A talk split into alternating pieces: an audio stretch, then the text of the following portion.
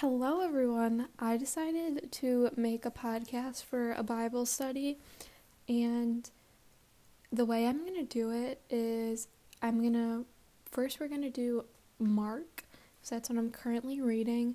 So, first, read the chapter, read chapter one of Mark just by yourself, and then come back to this podcast, and then we can just kind of chit chat about what I've learned through chapter one. So go and read chapter one, pause this, and come on back and listen to me talk. Okay, so we're going to start, and in verse 3, it says, See, I am sending my messenger ahead of you. He will prepare your way. A voice of one crying out in the wilderness, Prepare the way for the Lord, make his path straight. So basically, John the Baptist came to prepare the way for Jesus. And that's literally just crazy to think about that. Could you imagine being John the Baptist? Like, your purpose is to pave the way for God on earth. Like, that's literally just crazy to think about. And then we're gonna jump down to verse 7, and it says, He proclaimed, this is John the Baptist talking. One who is more powerful than I am is coming after me. I am not worthy to stoop down and untie the straps of his sandals. I baptize you with water, but he will baptize you with the Holy Spirit.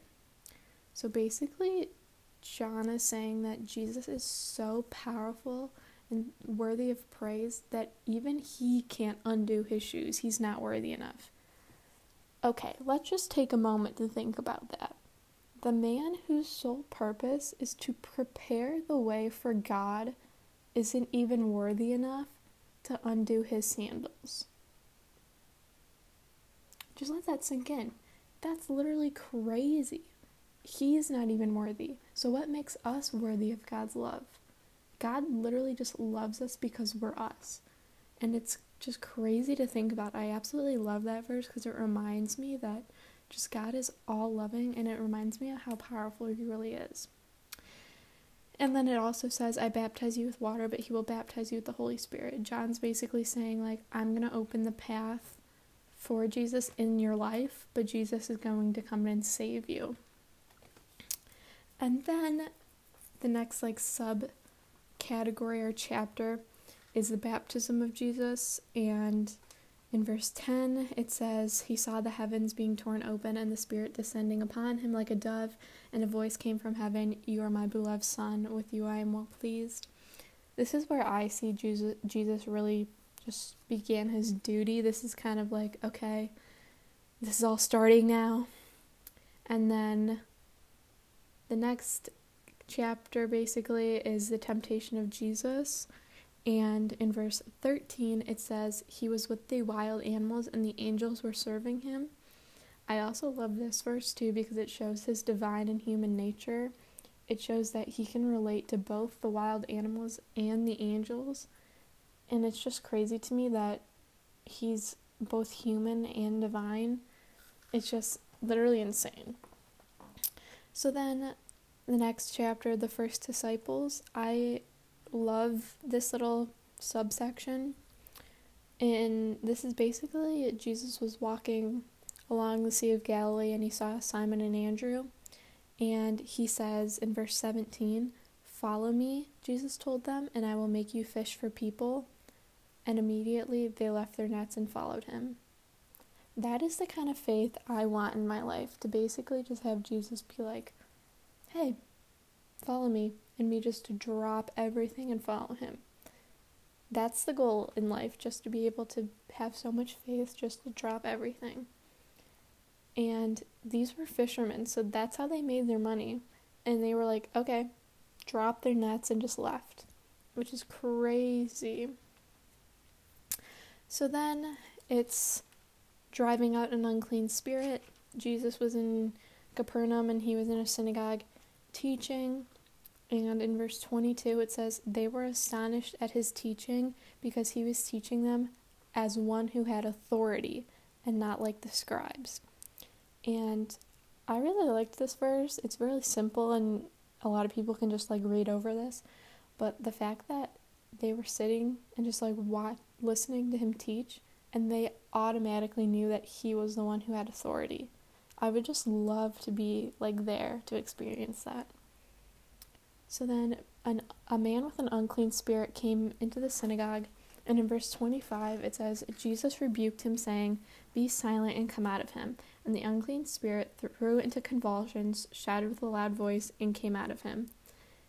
It's crazy. The miracles that Jesus do just by talking are the most insane ones to me because he could whisper one word and the whole world could change.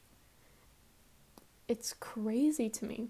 Just by his just by his words be silent and come out of him, an unclean spirit threw into convulsions, shouted with a loud voice, and came out of him. He has that much power over unclean spirits.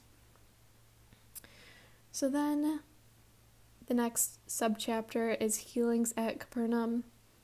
In verse 31, it talks about how Jesus healed Simon's mother in law, and it says, So he went to her, took her by the hand, and raised her up. The fever left her, and she began to serve them. This also shows an amazing sign of faith that basically she was healed, and then right away she began to serve them. She knew her duty, she knew that this was God, and she did not want to rest for one second, and she began to serve them which is crazy. And then in verse 34, we start to see the theme of Jesus knowing it's not his time yet to be known. So in verse 34, it says, And he would not permit the demons to speak because they knew him. He knew it wasn't his time yet, and he knew that the demons knew who he was, who he truly was.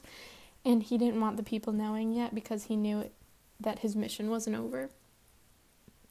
So then the next subsection, preaching in Galilee. So basically, Jesus is preaching, and in verse 38, he says, Let's go on to the neighboring villages so that I may preach there too. This is why I've come. His duty wasn't to serve and save one specific group of people, his duty was to save everyone. And he acknowledges the fact and aims to fulfill his purpose. And then the next subchapter, a man cleansed. A man with leprosy came to Jesus, and he said in verse 40, If you are willing, you can make me clean. And I think this shows so much humility because he didn't beg Jesus to heal him. He obviously knew Jesus could heal him just by the snap of his fingers. But he goes, If you are willing, if you want to, which I think is amazing. And then in verse 43, it says, after he healed him, he, Jesus says, Then he sternly warned him and sent him away at once, telling him, See that you say nothing to anyone, but go and show yourself to the priests and offer what Moses commanded for your cleansing as a testimony to them. So this goes back to Jesus knowing it's not his time yet. He doesn't want people to know what he's doing because he knows it will get out and people like the Pharisees will get mad and he knows it's not his time yet to leave this earth. But then it says, Yet he went out and began to proclaim it widely and to spread the news, with the result that Jesus could no longer enter a town openly, but he was out in deserted places and they came to him from everywhere. And that's the end of the chapter. So I really like this chapter because it shows just the beginning of Jesus' work, which I really appreciate because when we think about Jesus' life, we usually think a lot. My mind goes to obviously his death and resurrection, but we don't, me personally, I don't really think about where it all started. And it's crazy to think that John, I, reading this chapter, I came to appreciate John the Baptist even more because he had, his purpose was to pave the way for God, which is just insane. And then Jesus he started off doing some miracles and he got people to follow him and now he's in the last verse it says but he was out in deserted places and they came to him from everywhere people started coming to him and in the beginning people did not know who he was and then he started performing these miracles and healing people and this is kind of the jump start to uh, people recognizing him people knowing him and his mission going on.